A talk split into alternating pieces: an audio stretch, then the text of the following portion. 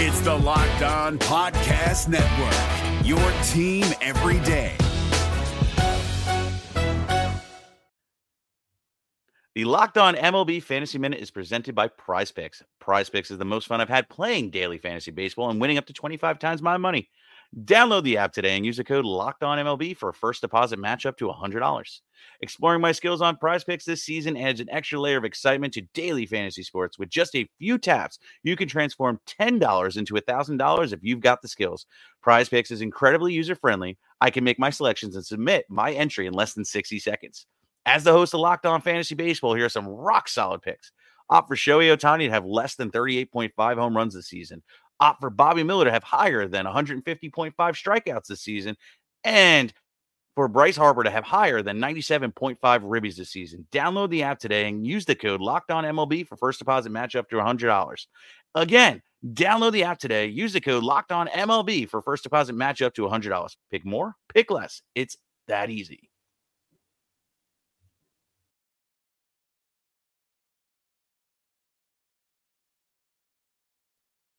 An old friend returned to town, and boy, did Cincinnati show him some love. Kyle Farmer is making the most of his time on the hot corner for the Reds, and the bottom of the lineup is delivering when it matters most. Oh, and Zoinks! TJ Zeuch is on the mound for the Reds tonight. We are going to talk about all that and more right now on today's Locked On Reds. Let's go. You are Locked On Reds, your daily Cincinnati Reds podcast, part of the Locked On Podcast Network, your team every day. You are Locked On Reds with myself, Jeff Carr, and my co host, Stephen Offenbaker. We are lifelong Cincinnati Reds fans who have turned an addiction into information for you. You are Locked On Reds, which is part of the Locked On Podcast Network, your team every day. Thanks for making us your first listen. We are free and available on all platforms. And on today's episode, we are going to talk a lot about the bottom of the lineup and how it's really been driving the Reds scoring as of late. Going to look at the second installment of the TJ Zeuch era, but we have got to get started first. Steve, with the magnificence that has been the third base performance of Kyle Farmer. Listen, I I just I can't tell you just how impressive he's really been. I mean, it's not been a giant sample size. It's not been something that we can we can say is how it's going to be forever but man he's killing it over there 10 games he's slashing 417 462 444 since moving to the hot corner jeff I know what I see when I'm watching baseball, and I know that Kyle Farmer's been good at third base. He has shown himself, and, it's something that I think of when we were talking about Kyle Farmer in the preseason and saying, well, you know, he's going to start the season at shortstop. We'd really like to see him as a super utility player that can be moved all over the field and things like that. I almost wonder, and, and especially next year when things are still going to be kind of in flux like this, I think we should be talking about him as the everyday third baseman. And I know that it's weird to make that assumption after 10 games, which again, in those 10 games, he has slashed amazing. He's hit really well. He's had 15 hits. Only one of them has been extra base hits. But I, I, I think I know what I see in Kyle Farmer. And I think that is, dare I say, a leader on this team until we see some dudes come up through the minor leagues and take him, take him out of the everyday lineup. Listen, I am so tempted to use words right now like gamer or ball player, gritty, or captain, or gritty, and grinder. I wish I could tell you that you're wrong about him being a leader, and I think that you're not. And I think I think that you know you and I both have some strong thoughts about what it should look like for him at third base going forward. And I think he has some interesting thoughts on him playing third base. And in fact, let's go to Kyle Farmer right now and just get some of his feedback on making the move to the hot corner for the Reds. Yeah, I mean it's not easy. Yeah. It's third base is completely different than shortstop, and um, but I think if you can play short, you can play anywhere in the field, and um, just I've been fortunate enough to be tested pretty early in, in some difficult plays, and uh, I'm just happy to make them. I think it uh, playing third, it kind of takes my mind off of defense, I guess you could say. And we're shortstop. You, I mean, you're kind of controlling the whole infield, the whole outfield, and I mean, you're control. You're the captain on the field, and you have to control everything. So I think going to third is kind of taking a break off my body and, and just um, kind of just relaxing. I love just that he said it relaxing. takes his yeah, I love that he said it takes his mind off of defense because I think his defense has actually been better at third base than it was at shortstop. Like the plays that he has been making, and and he really talked about later on as well. He he mentioned the the charging in and the barehanded play that he has made a couple of times over the last few days.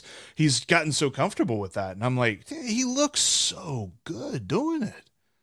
He does. I mean, listen, Jeff, I have never watched a guy play third base at the major league level and not thought at least once per game that that guy was going to die with the way that balls just get smoked down there. But he has really made a very seamless transition to third base. He he he's pretty much uh you know Geno looked rough over there at times. Uh, you know maybe the last guy that was was this smooth at third base was when they brought in Scott Rolen. I don't know. Maybe yeah. Maybe I, I think know. it's fair to say. In fact, I wrote that in the notes. So you reading that is probably why you're a little bit hesitant to say that. But I, I, I I'm going to say it. I think that in these ten games, he has shown us to be the best defensive third baseman that the Reds have had since Scott Rolen. I think so. I mean, it's and it's like this saying that we think he should be the the everyday third baseman next year. Yeah, I think I agree with that. And I think he should be the everyday third baseman until such time that one of these youngsters that we have hyped up and we've talked about that the Reds have acquired and brought into the minor league system, until one of those guys come to Cincinnati and take it away from him. They are going to have to wrestle that base away from his cold, dead hands. That's what's going to have to happen. And, and I'm here for it. I want to see that kind of competition. I want to see that battle. I want to see it play out. And if one of those guys can come take it from him, great. That means we're in that much of a better situation situation to build a contender. But uh, until someone does that, I think he has shown, at least against left handed pitching, he needs to be in this lineup hitting and he can play a, a tremendous def- be a, an asset, be a tre- tremendous defensive asset at third base. And in case you missed Steve saying that, we've officially entered the youngsters stage of Locked On Reds. But yeah, when we look at Kyle Farmer, he has so much value to this team, a team that is in transition, looking to get to their next period of contention. And Kyle Farmer is immensely valuable to this Reds team. And honestly, I, there's a there's a conversation to be had whenever the Reds are finally good again. Where does he fit in on a good team? But on this Reds team, he deserves to be playing every day, and they have him. He's not a free agent until 2025, unless they sign an extension, as Barry Larkin would like them to do. Then he's here through 2024. Yeah, I'm not ready to go all in at all yeah. on an extension talk, but I, I mean, clearly. Uh, you know, he's in his 30s already, Jeff. So, you know, we've talked time and time again that, you know, eventually father time catches up with everybody. I don't think the Reds should overextend. They shouldn't overcommit, but there is nothing wrong with utilizing Farmer until such time that someone better can be put in the lineup. And uh, I'm here for it. Yeah, I'm I'm here for it as well. And you know, we we had that video of him kind of talking about third base. He also had some comments last night because we mentioned it Nick Castellanos' return to Great American Ballpark. It was great to see him. I was in my feels every time he was up the bat. He even had a bat with the bases loaded that I was like, you know, if he hits a grand slam right here, I'm not going to be that mad. And it was against, I think it was against Mike Minor. It, it might have been against a relief pitcher, but whatever. He ended up striking out in that at bat. But uh, Kyle Farmer had some nice things to say about his former teammate. Uh, I love Nick. He's uh, he's one of a kind. He's he was a great part of this team for two years, and uh, we miss him a lot. I miss him a lot, and uh, I mean, no words can describe what type of person he is, and uh, he's a great friend and a great teammate not going to go down the rabbit hole, not going to go on the side journey about what should have happened last offseason, Jeff. But it was great to see Nick Castellanos back in Cincinnati. It was great to see his family back in Cincinnati. Uh, they had a suite at Great American Ballpark for this game. Uh, a lot of cute pictures of Nick's uh, newest child. Uh, I think his name is Otto. I'm not sure. I think that's the name. Uh, the Reds, you know, gave him one of the first Reds game. Uh, you know, congratulations, first Reds games attendance certificates you know, I saw pictures of him posted from the suite. Uh, Nick's mom was posting on social media about how great it was to be back in Cincinnati. You know, uh, this family very quickly became a, a, fan favorite in the Queen City. And, you know, not only were they embraced by the city, but they embraced the city back. When I was doing Reds Alert before joining you here on Locked on Reds, I had, uh, you know, Nick's mom and uh, his brother Ryan both on the podcast. Michelle and Ryan were guests with me on Reds Alert. You know, they're just really just a baseball family that they they love their they love their Nick Castellanos and they love baseball and they don't hesitate to talk about either one. And it's just so much fun to to have them back in town for a minute. Yeah, and then there were, you know, there was an article in the Enquirer, I think Bobby Nightengale wrote it, that he was talking to Nick Castellanos and he, he, mentioned he went to breakfast with Jonathan India and how much he loves India and how much he thinks that he is just one of the best players he's ever, best teammates he's ever had.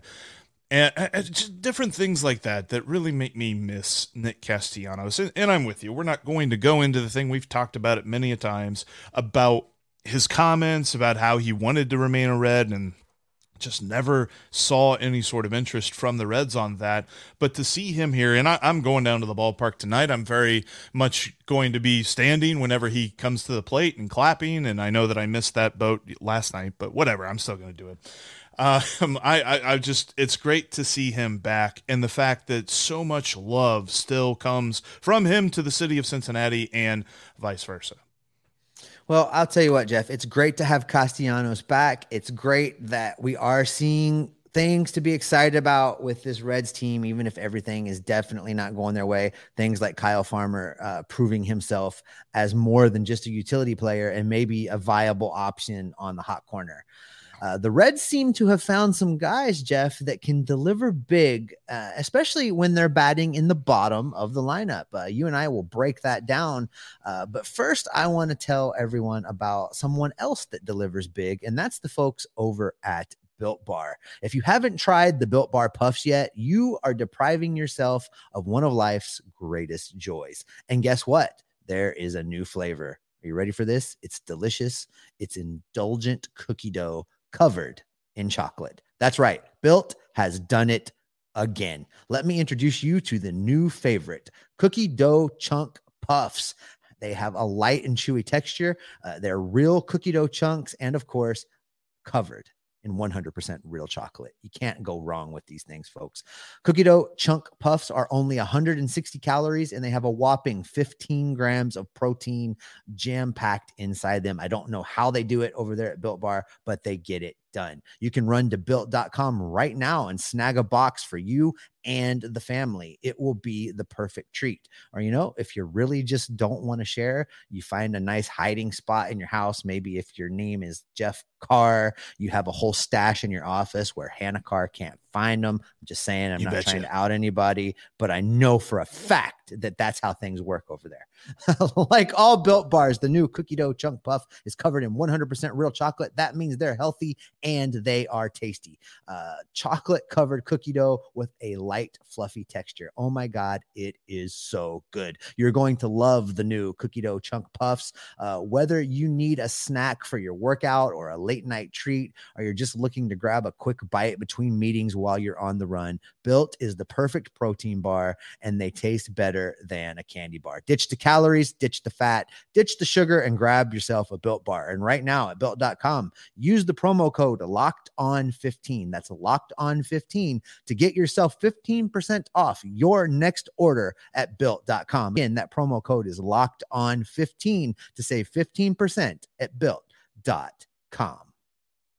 We're driven by the search for better, but when it comes to hiring, the best way to search for a candidate isn't to search at all. Don't search, match with Indeed. 93% of employers agree Indeed delivers the highest quality matches compared to other job sites, according to a recent Indeed survey. And listeners of this show will get a $75 sponsored job credit to get your jobs more visibility at Indeed.com slash podcast. Just go to Indeed.com slash podcast right now and support our show by saying you heard about Indeed on this podcast. Indeed.com slash podcast. Terms and conditions apply. Need to hire? You need Indeed.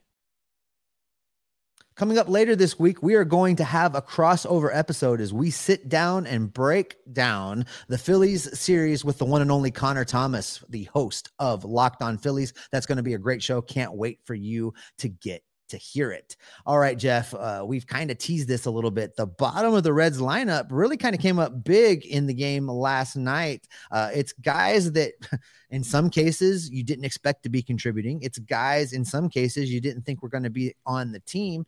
And it's guys that really shouldn't be on the team, but somehow it was a perfect storm, a, convoluence of effects that resulted in runs for the Reds. Yeah, last night it was all about Albert Almora, Mark Reynolds or Matt Reynolds. Mark. See, you Matt don't Reynolds. even know his name. That is Yeah. what I'm talking about. you know, people don't even know who this guy is, and he's out there delivering RBIs against the multi-million dollar payroll of the Philadelphia Phillies. And and Michael Papierski. And, and the saddest part about that is, is I've really liked Matt Reynolds all year. I just brain fart there. You know, it's me being me.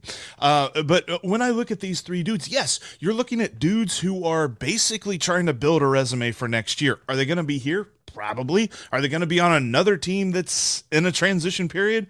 Probably, but I, I don't necessarily look at either one of these guys and get inspired and think, oh my gosh, yes, they got to play every single day. But they've all come up big in different spots, and they just all happened to do it at once last night. Well, and that's true. And some of them have showed us some things, you know, in greater sample sizes, others have not. Let's start with Matt Reynolds. That's Matt Reynolds for just a minute, because in the month of July, Jeff, he really came up kind of big for the Reds. I mean, Huge. you know, he didn't slug a whole lot, but if you look at his slash line, you know, he has a, a 317 batting average for the month of July. But here's the thing an on base percentage of 391. Now, he slugged only 366, but that 391 on base percentage for the month of July, that's pretty impressive for a guy Yeah. that was placed on waivers by the Mets. And I think it's interesting to note that Matt Reynolds is one of those guys that we're going to look back on and see some numbers that just aren't really inspiring, especially when you look at, you know, kind of some of the months like uh, August, he's not been that inspiring on a, on the slash line and things like that. But he's a guy that's had some nice moments. It feels like He's a very solid bench bat, a good pinch hitter, guy to come in. Like, say you got a tie game and guys on second base, Matt Reynolds is going to deliver a single where the fielders aren't. He's not going to be a guy that comes up and hits a massive home run or, you know, laces a triple down the line or something like that. But he's the kind of guy that's going to give you that single that you need in a tight spot to keep the rally going. And you need those guys. Base good baseball teams are made up of bench bats just like Matt Reynolds. And I love to see the different contributions that he had. I'm going to remember Matt Reynolds very well from this year. You know, coming up through the the 90s and and the 1990 World World Series champions team, the, the the Reds, the wire the wire team. Uh, you know, they had a guy Luis Quinones, and a lot of people know that name, and there's a lot of reasons why people know that name, and Right. you know it. If you know it, you know why you know it. But the fact of the matter is, you know, Luis Quinones wasn't a guy that you expected to be a starter. He wasn't a person you were going to put in your lineup and expect him to go three for four and deliver big, but he was somebody you could bring off the bench. And when he came into the batter's box, you thought to yourself, okay, this guy can give us a chance to continue this rally, to get things going, to do something. And Matt Reynolds is that kind of guy. He's not something spectacular. You don't look for him to come off and win the game with a home run in the bottom of the ninth off the bench. You don't look for him for that, but you do look for him to step into the batter's box and you think to yourself, all right, he can give us a chance to build a rally, to get something going, to get a guy on base uh, off the bench. Hitting off the bench is not easy. You've been sitting there the whole game, you've been watching, you're not loose, you're not stretched out, you haven't had a chance to get your timing throughout the game, and, and you're asked to come up and do something. So these guys that can do that with fair, fairly consistently, these guys that can deliver in spot starts and limited roles, you know, I tip my hat to them because that's not easy. And and Matt Reynolds has made it at times look easy. Right. And then you also look at guys like Almora and Papierski.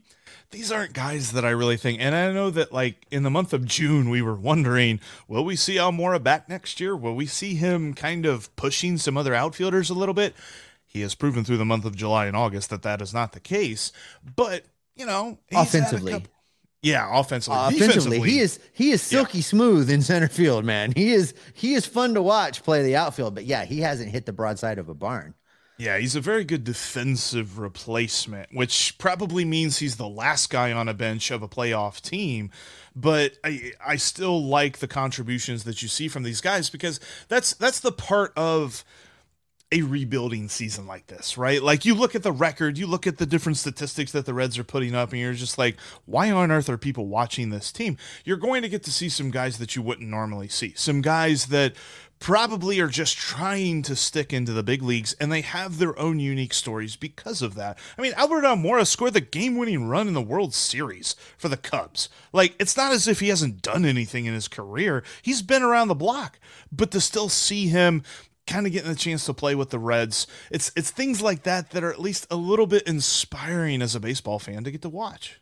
And, and, and, you're absolutely right. So you've got you've got a guy like Reynolds that can be valuable and that probably will be around somewhere. Maybe not in Cincinnati, but somewhere. Then you've got guys like Almora that are just kind of kind of scrap for some new baseball life. They've done some things, they've had some opportunities, they haven't quite delivered, but maybe there's still something there. And then you have Michael Papierski, who has no business on a major league roster, has no business in Major League Baseball. And yet here we are with him driving in RBIs. Do not make him the backup catcher next year. Please, Nick Krall. please don't get it twisted. Yeah, no, I, I mean, it's nice to see. And he hits a home run off of Corbin Burnes the other day. Like, what? That, who? It's baseball, baby. It baseball. is baseball. Papierski, and, and that's what probably the biggest takeaway with these three guys is these guys are baseball. Not every day do you see a 400 hitter getting the chance to hit 400. Every so often you see a buck 50 hitter get the chance to hit 400. That's just the way baseball is, man. It's it's so weird and fun and just crazy. And, and guys like Michael Papierski absolutely perpetuate that. And you know, in a season you know, I, I keep saying all the time, Jeff, you know, it's a lost season. It doesn't matter what they do as far as those kind of things go. But it's fun when these, I mean, really, Michael Papierski? Really? Unlikely guys. Unlikely you know, he guys. homers, and... he homers off the, the, the reigning Cy Young. And I mean, who would have thunk? We will always have that moment. But yeah, no, the, Reds lineup right now is being carried by some unlikely heroes. And I'm interested to see if that continues tonight. Speaking of tonight, TJ Zeuch gets another crack at this whole starting pitching thing, and we have some thoughts as to how he can succeed. And if you want thoughts on how you can succeed on your next sports wager, you got to head to BetOnline net. In fact, tonight's game with Zeuch and Kyle Gibson for the Phillies on the mound, BetOnline thinks there's going to be a lot of runs scored in this one. The over/under is set at nine and a half, and whoo, boy, that looks tantalizing to me. I don't know, Steve. I think it's that time again. Hit the over. Oh my goodness, you in the over. I wonder yeah, if you even do you even read the lines? I think that's just like I'm getting you a coffee mug that says take the over. Take the over nine and a half. And if you want to learn more about a great bet, head on over to betonline.net because they've got you covered when it comes to all sports, not just Major League Baseball. They've got NFL futures galore. We've got Bengals football back, baby. Who Dey! And they're not favored to win the division for whatever reason. So you can check that out today at betonline.net. Plus, they've got NBA, NHL, all that other. Excuse other me, stuff. sir. Did you did you say who dey? I said who dey, yeah. Who Dey? Who Dey. Yeah. Anyway, derailed the BetOnline ad. That's all right. Who Dey. Bet Online is where the game starts.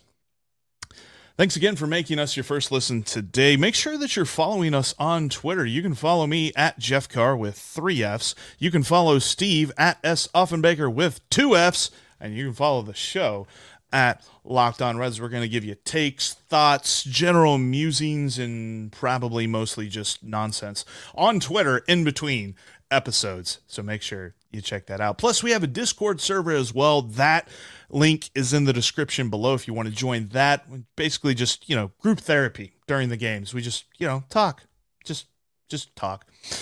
And let's talk right now about TJ Zeuch because TJ Zeuch is making his second career start that, oh my gosh, I'm pretty sure he's probably happy it's not going to be in Citi Field. Local kid finally gets his first crack at starting on the mound at his local favorite team. Ooh, this is going to be interesting though against this Phillies lineup that honestly they only scored four runs last night. They've been on fire recently. I'm a little bit worried that that over is going to be hit just because of what the Phillies are going to do tonight, Steve. Oh, you know, I have a hard time pronouncing his name and I keep calling him Zoink, right? And Zoinks. He, he got tagged in New York and I just I I don't see much of a different outcome for him against this Phillies lineup. I mean, like, like why can't he start his career against the Pirates like Reiver Sanmartin did? Like, right? Because no, Great American Ballpark, this Phillies lineup, and and him grooving 92 mile an hour fastballs down the heart of the plate, I, I just doesn't seem like it's going to be a pretty combination. I mean, we've been fooled before. Things, yeah. stranger things have happened, but uh, you know, you said bet the over before you you got me all excited by saying Who Dey and I derailed the ad. But I'm I'm I'm with you. There's probably going to be a lot of runs scored tonight, and a lot of them are probably going to be scored by the Phillies. The the way that he succeeds, because I was looking at the pitch arsenal that he put up there in his first start against the Mets. He threw a lot of pitches. And the four pitches that he threw were sinker, slider, cutter, and a change and he tries to keep them all low, but he was putting them over the heart of the plate a lot, and they were getting clobbered a lot. And especially, I think Tyler Naquin had a really good day on that day, which you know, shout out to former Red Tyler Naquin. So with this, I'm looking at how does he stop that from happening? How does he live on the corners, which is tough because then that brings in the chance that he's going to have a lot of walks.